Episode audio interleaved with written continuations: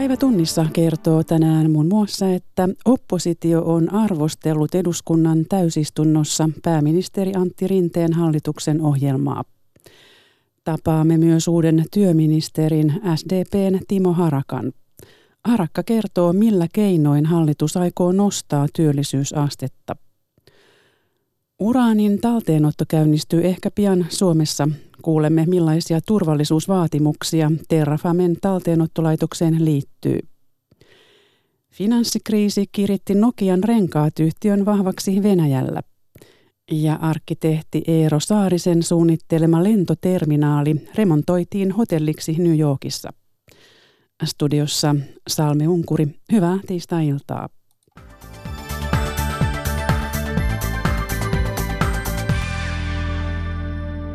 Rinteen hallitus ja uusi oppositio ovat kohdanneet eduskun- eduskunnassa tänään ensimmäistä kertaa. Perussuomalaiset moittii hallitusohjelmaa maahanmuuton kustannusten lisäämisestä ja polttoaineiden veronkorotuksista.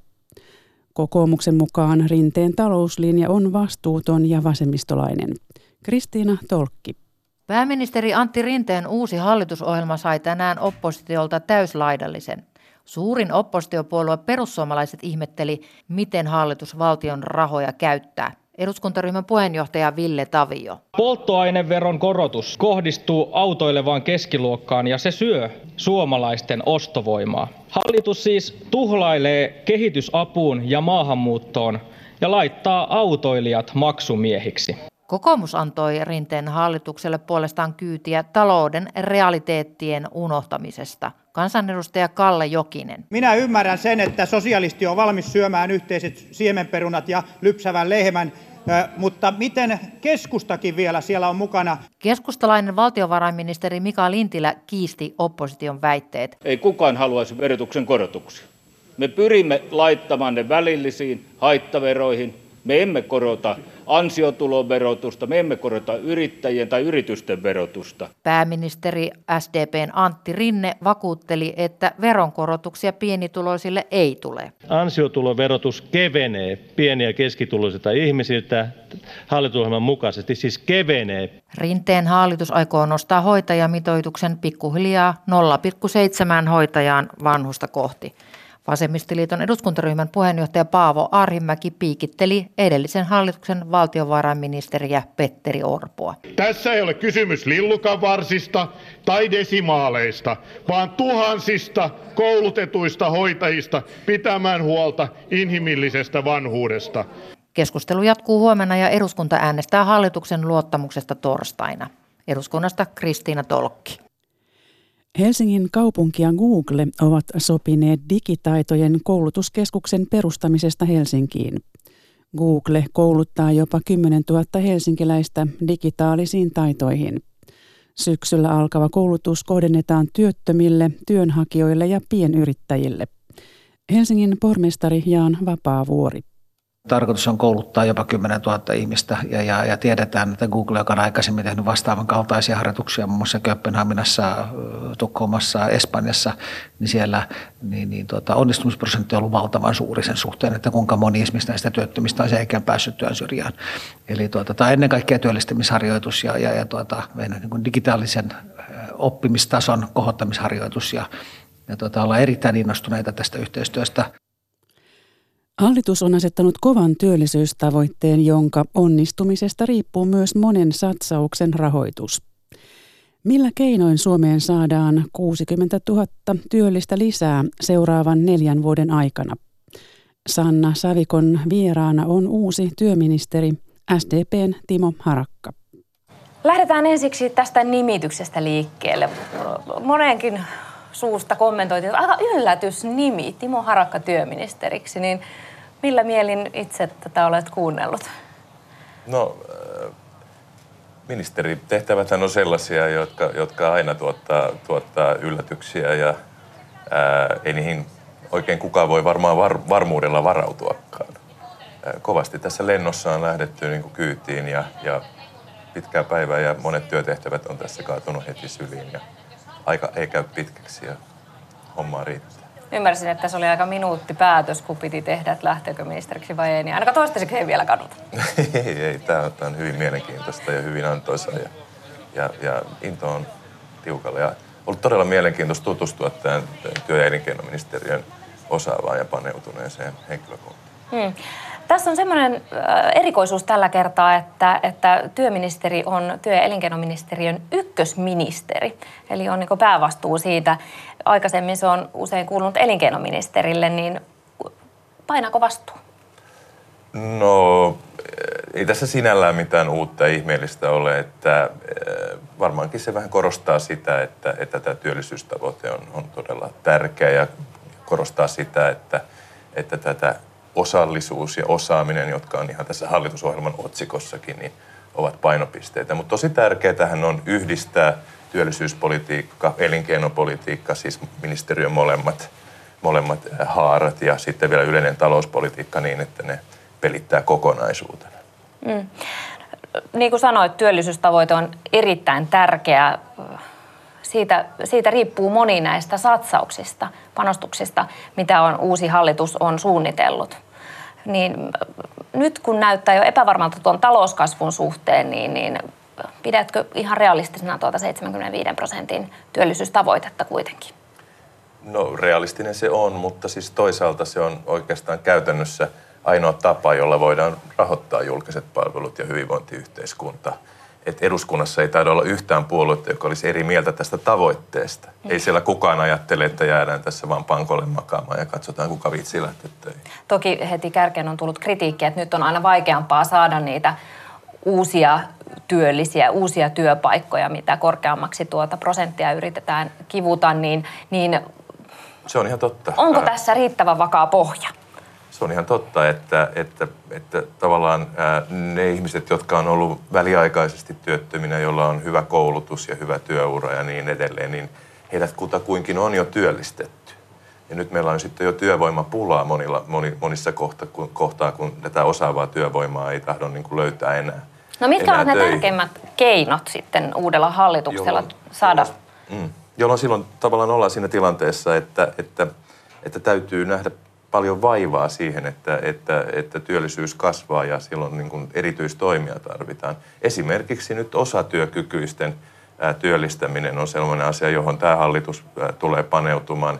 Meillä on paljon ihmisiä, joilla on vaikka yksi vamma. Oma isäni oli kuuro, mutta silti teki pitkän työuran kirvesmiehenä. Nykyään tämä on valitettavasti harvinaisempaa. että, että, että tämmöinen pienikin – pienikin työkyvyn puute niin saattaa estää kokonaan työllistymisen. Ja tiedän, että esimerkiksi vammaisten ja aistivammaisten niin piirissä on paljon tuhansittain ihmisiä, jotka vaan janoaa päästä osallistumaan tähän yhteiskuntaan. Siinä on niin kuin työntekijän kannalta yksi, ää, yksi keskeinen tapa. Toinen voi ajatella niin, että... Mutta mitä on se konkreettia? No jos ajatellaan sitten vaikka työttömiä, ää, kun tämä aktiivimallin leikkuri puretaan, niin samaan aikaan tietenkin työllisyyspalveluja pitää parantaa.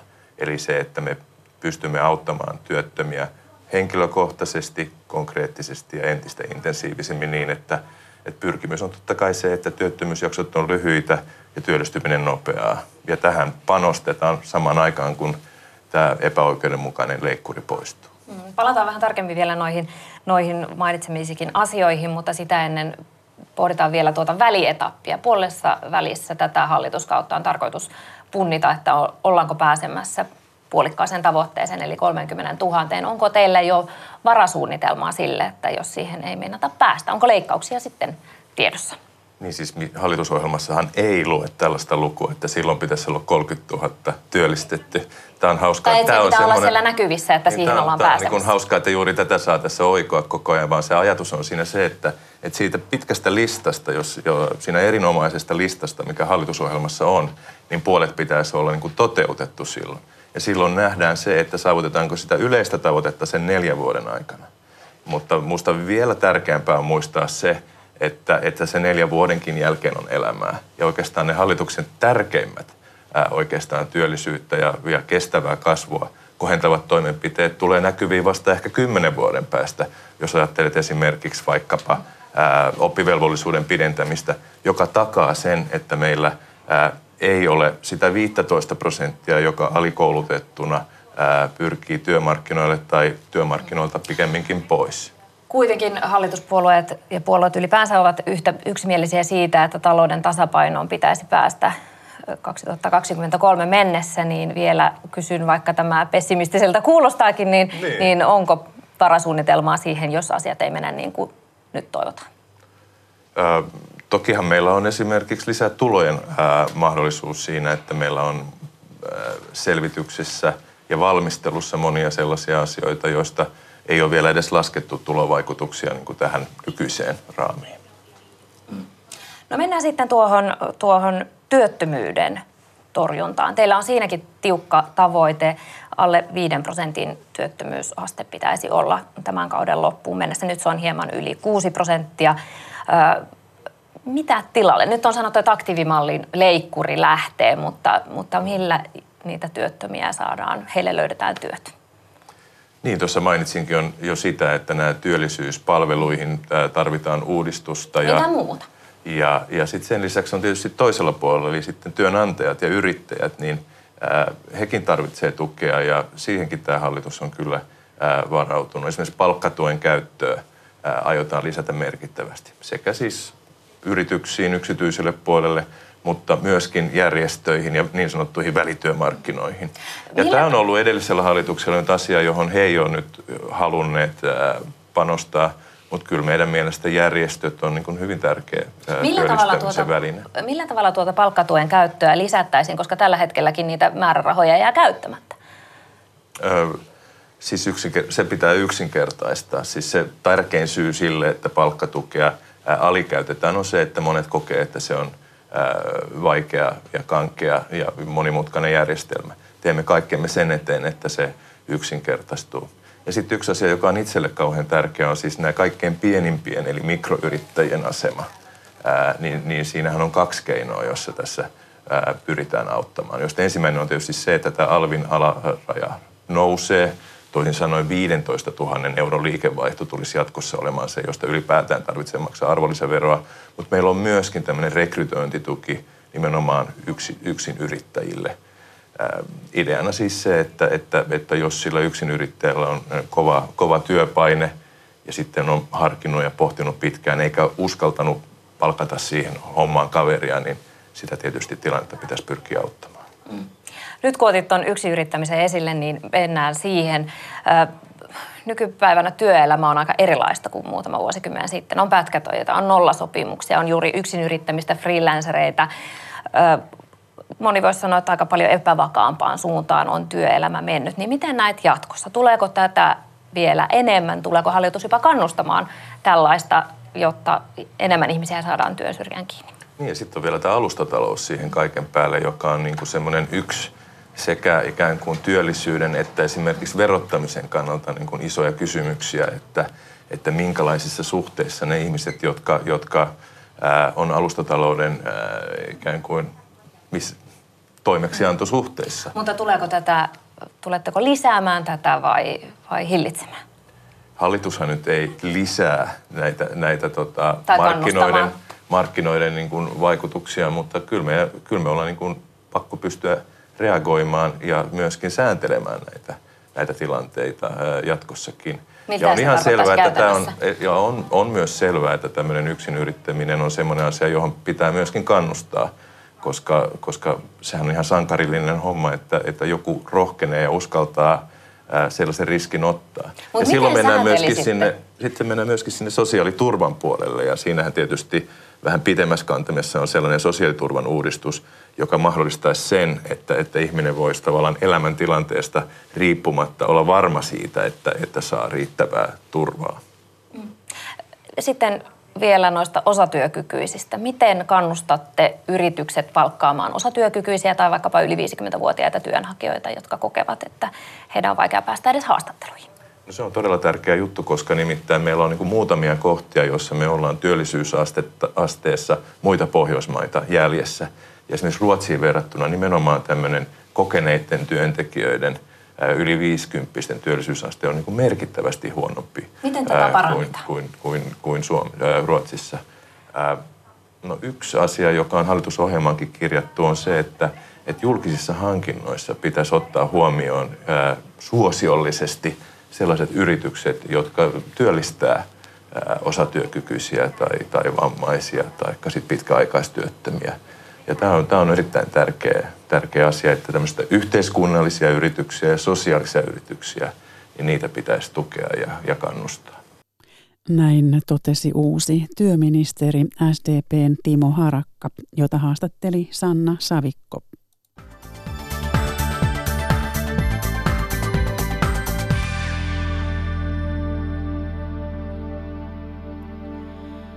Kaupungit järjestävät vapaaehtoistoimintaa aiempaa enemmän itse.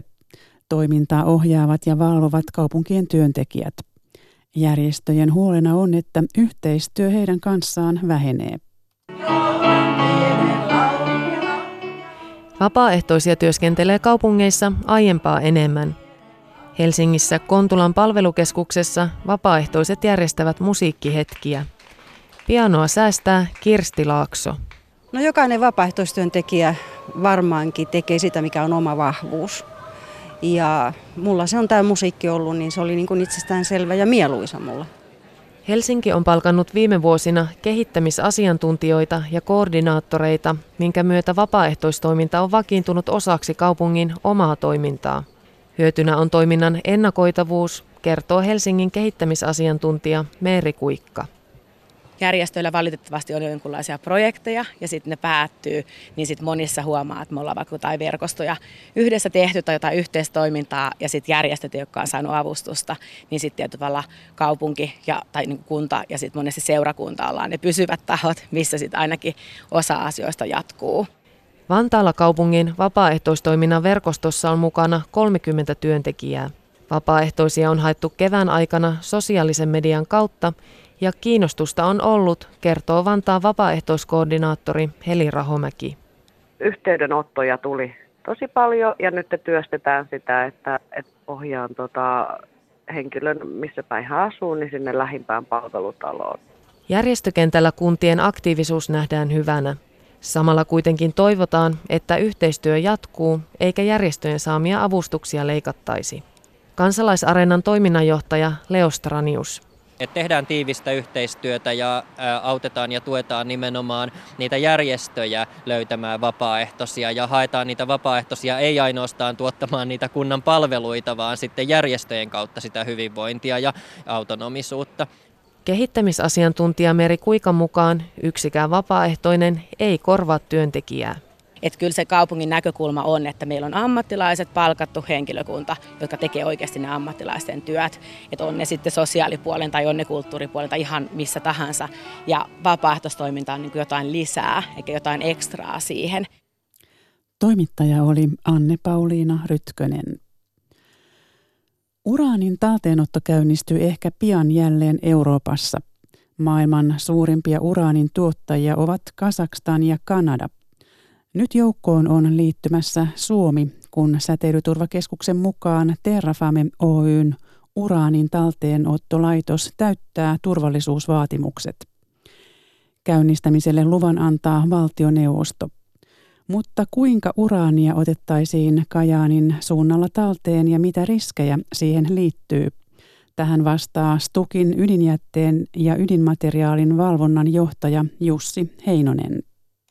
Uraanitalteenottoon liittyy, no yleisesti siihen liittyy myös niin kuin kemiallisiin turvallisuusriskejä, jotka, jotka pitää huomioida. Tukes valvoo niitä. Me ollaan katsottu säteilyyn liittyviä riskejä, että työntekijöiden säteilysuojeluasioita, ympäristön säteily, ympäristöasukkaiden säteilysuojelu – ja siellä ehkä vielä sitten, että niin kun uraani liikkuu siellä liuosprosessissa, että mitään ei pääse vuotamaan pois.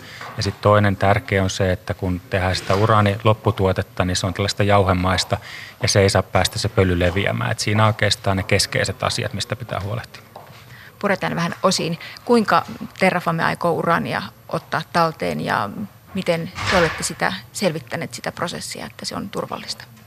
No se uraanin, uraanin tuotanto lähtee sieltä bioliuotuskasolta, mitä he käyttää muutenkin siinä metallituotannossa. Ja uraani liukenee siellä muiden metallien mukana ja kulkee siinä liuoksessa.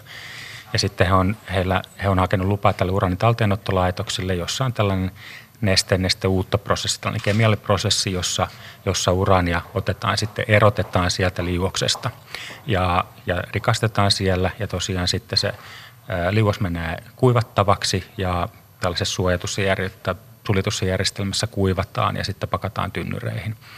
Ja me ollaan saatu, tai Terrafame on toimittanut meille edellytetty aineistot, me on käyty niitä läpi erityisesti näiden järjestelmien osalta, säteilysuojelun osalta, miten on varauduttu teknisesti ja ohjeiden osalta siihen, että työntekijät ei saa säteilyä ja toisaalta on varauduttu sitten onnettomuuksiin, mitä voisi tapahtua ja ettei niissäkään niin kuin ympäristön asukkaille tuu, tuu säteilyannosta. Niin ympäristön asukkaat ja ympäristö on siinä sitten lähistöllä ja ympärillä. Millaisia vaikutuksia ympäristölle ja lähialueen asukkaille on siitä, että kaivoksessa otetaan talteen uraania? Kyllä se, mitä Terrafame on osoittanut meille ja me on arvioitu, niin ei siitä, ei siitä merkittäviä vaikutuksia ympäristön asukkaille ole. Että kun laitos on normaalissa käytössä, niin, niin päästöt ympäristöön ja säteilyannokset on merkityksettömiä, että tuossa otettiin mittatikkuna sellaista esille, että samanlaisen annoksen ympäristöasukkaat saa kunnon tunnin ulkona siellä, siellä alueella. Ja toisaalta niin kuin pahimmissa onnettomuuksissa, onnettomuusskenaarioissa, tulipalossa, ne on arvioitu, että ympäristön asukkaat saa, saisi sellaisen vuosiannoksen, minkä sä saat siinä ajassa, jos telttailet alueella kaksi viikkoa ulkona, niin saat samanlaisen annoksen sit siitä. Niin ja Terrafame ottaa siis sitä uraania heidän niin kuin louhosmateriaalistaan.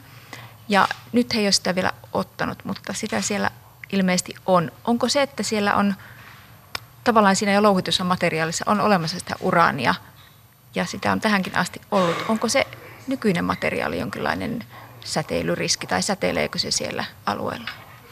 No siitä tosiaan niin se uraani aina liukenee siinä se metallin mukana tai metallin liuotuksen mukana. Ja uraani on kulkenut siellä prosessissa ja nyt se menee sitten siellä tällä hetkellä sinne kipsisakka-altaisiin tai sitten sinne sekundaariliuotuskasoille palautuu. Että se noin 150 tonnia vuodessa uraania, mikä siellä kulkeutuu, niin jää sitten näille kahdelle alueelle. Siitä pitää huolehtia turvallisesti. Toki se vaatii niin kuin toimenpiteitä ja seurantaa esimerkiksi siinä kipsisakka-altaalla, että se on sellaisessa muodossa, että uraani sitoutuu siihen kipsisakkaan. Ja kyllä me nähdään sille, että tämä uraanin talteenotto, jos laitos aloittaa toiminnansa, niin, niin sieltä ottaa se uraani talteen. Se vähentää sinne kaivosalueelle jäävää uraanin määrää tai ei tule enää lisää sitä sinne kipsisakka-altaisiin esimerkiksi. Ja sillä tavalla se niin kuin kaivoksen turvallisuus ja jälkihoito helpottuu. Eli uraani otetaan talteen ja mihin se sitten viedään? Mikä on, sitten sitä tehdään ydinpolttoainetta kenelle? No lopulta, no tämä on niin kuin Terrafamen päätettävissä, että kenelle se myy. Heidän pitää noudattaa toki niin kuin kansainvälisiä ydinsulkusopimusta, että rauhanomaiseen käyttöön, Suomen lainsäädäntöä, kaikki, kaikkien näiden mukaisesti, mutta he saa tietenkin päättää, että kenelle se myy. Että, mutta Suomessa ei voida sitä niin kuin tämän ydinpolttoainevalmistuksen seuraavia vaiheita tehdä. Meillä ei ole sellaisia laitoksia, että tarvitaan tällainen seuraava vaihe olisi, ää, olisi niin kuin muuttaminen se uraanituote kaasumaiseen muotoon. Esimerkiksi Ranskassa taitaa olla tällainen laitos lähimpänä. Sitten sen jälkeen tarvitaan niin kuin uraanin väkevöintilaitos, missä se väkevöidään sen uraani 235 suhteen, se luonnon uraani. Tällaisia löytyy sitten Euroopasta esimerkiksi muutamista paikoista. Ja sen jälkeen vielä on erillinen polttoainetehdas, missä sitten tehdään niitä varsinaisia mustia polttoainepellettejä ja sitten siitä polttoaineelementtejä. Lähin polttoainetehdas on Ruotsissa. Mm. Kuinka tietysti tämmöinen uraania niin kuin tälläkin hetkellä ydinvoimaloihin tuodaan jostain ja – millaisia riskejä tämmöisiin kuljetuksiin liittyy? Sitä varmasti on, liikkuuko tuolla Euroopan teillä nyt uraania sitten eri ydinvoimaloiden ja kaivosten välillä? No kyllä niin kuin, no Euroopassa ei tällä hetkellä tuoteta uraania, että uraania niin kuin kaivostoiminnasta ei, mutta kyllähän uraanista siis näitä polttoainekerrolaitoksia on, on Euroopassa ja uraanituotteita liikkuu. Ja kaikille voimalaitoksille tuodaan vuosittain tuoretta polttoainetta myös Suomen voimalaitoksille muutaman kerran vuodessa – ja sitä siis liikkuu sitten valtamerillä ja jäteillä. Tuoreen polttoainekuljetuksiin ei liity oikeastaan mitään säteilyriskejä, että siinä on enemmän sitä suojataan sen takia, ettei se joudu väärin käsiin tai niin kuin esimerkiksi ydinaseiden tuotantoon missään tapauksessa. Ja kaikissa kuljetuksissa pitää huolehtia turvallisuudesta. Se on se lähtökohta. Terrafamesta tulisi siis Euroopan ainoa äm, tuottaja tällaiselle uraanille. Kuinka suuri maailmanlaajuisesti tämä kaivostoiminta sitten uraanin suhteen Terrafamessa olisi? No Terrafame taitaisi olla siellä, niin kuin, olikohan niin, että kolman, kolmanneksi toista suurin ää, uraanin tuottaja. Tosiaan EU-alueella ei ole tällä hetkellä enää yhtään, yhtään uraanin tuottajaa. Suurimpia tuottajamaita, jotka tuottaa merkittävästi isompia määriä, on Kasastan, Kanada ja Australia, mistä tulee pääosa maailman uraanivaroista. Sitten kysyisin vielä siitä, kun äm, uraani on niin kuin yksi näistä radioaktiivisista aineista, mutta siinä ilmeisesti näissä prosesseissa tulee myös muita radioaktiivisia aineita. Kerrotko vähän niistä? No siellä on muita luonnon radioaktiivisia aineita toki siinä Malmissa, näitä uraanihajoamistuotteita, niin kuin sanotaan uraanin tyttäriä, joista sitten aiheutuu esimerkiksi Suomessa niin kuin keskeinen on tämä radon, sisäilman radon, mistä pitää huolehtia, niin se tulee tästä uraanihajoamisketjun seurauksena.